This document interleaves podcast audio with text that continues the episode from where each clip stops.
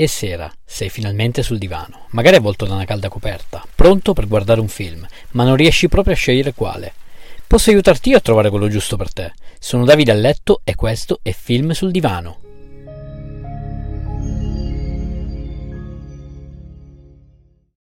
Nell'episodio di oggi parliamo di Boston, caccia all'uomo. Anno 2017, luogo Stati Uniti, genere dramma storia vera.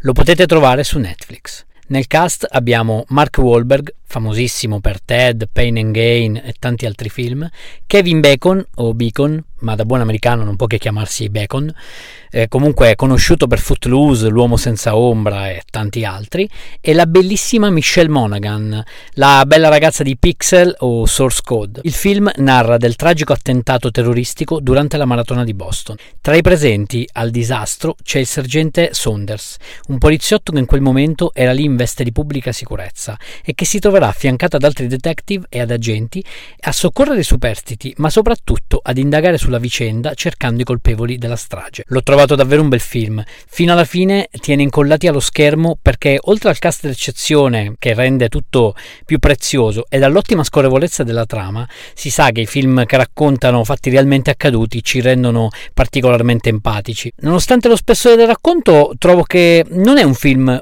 molto crudo e disturbante. Lo consiglio perché oltre a conoscere la vera storia della maratona, appunto, fa riflettere dal punto di vista delle persone che indagano e anche quello che si cela dietro a un attentato terroristico. Gli do un bellotto. Piccola curiosità sull'attentato della maratona di Boston. Avvenne il 15 aprile alle ore 15.15 dove rimasero uccise 3 persone e 250 rimasero ferite. Ti è piaciuto questo episodio? Vorresti una puntata dove parlo di un film, regista o attore in particolare?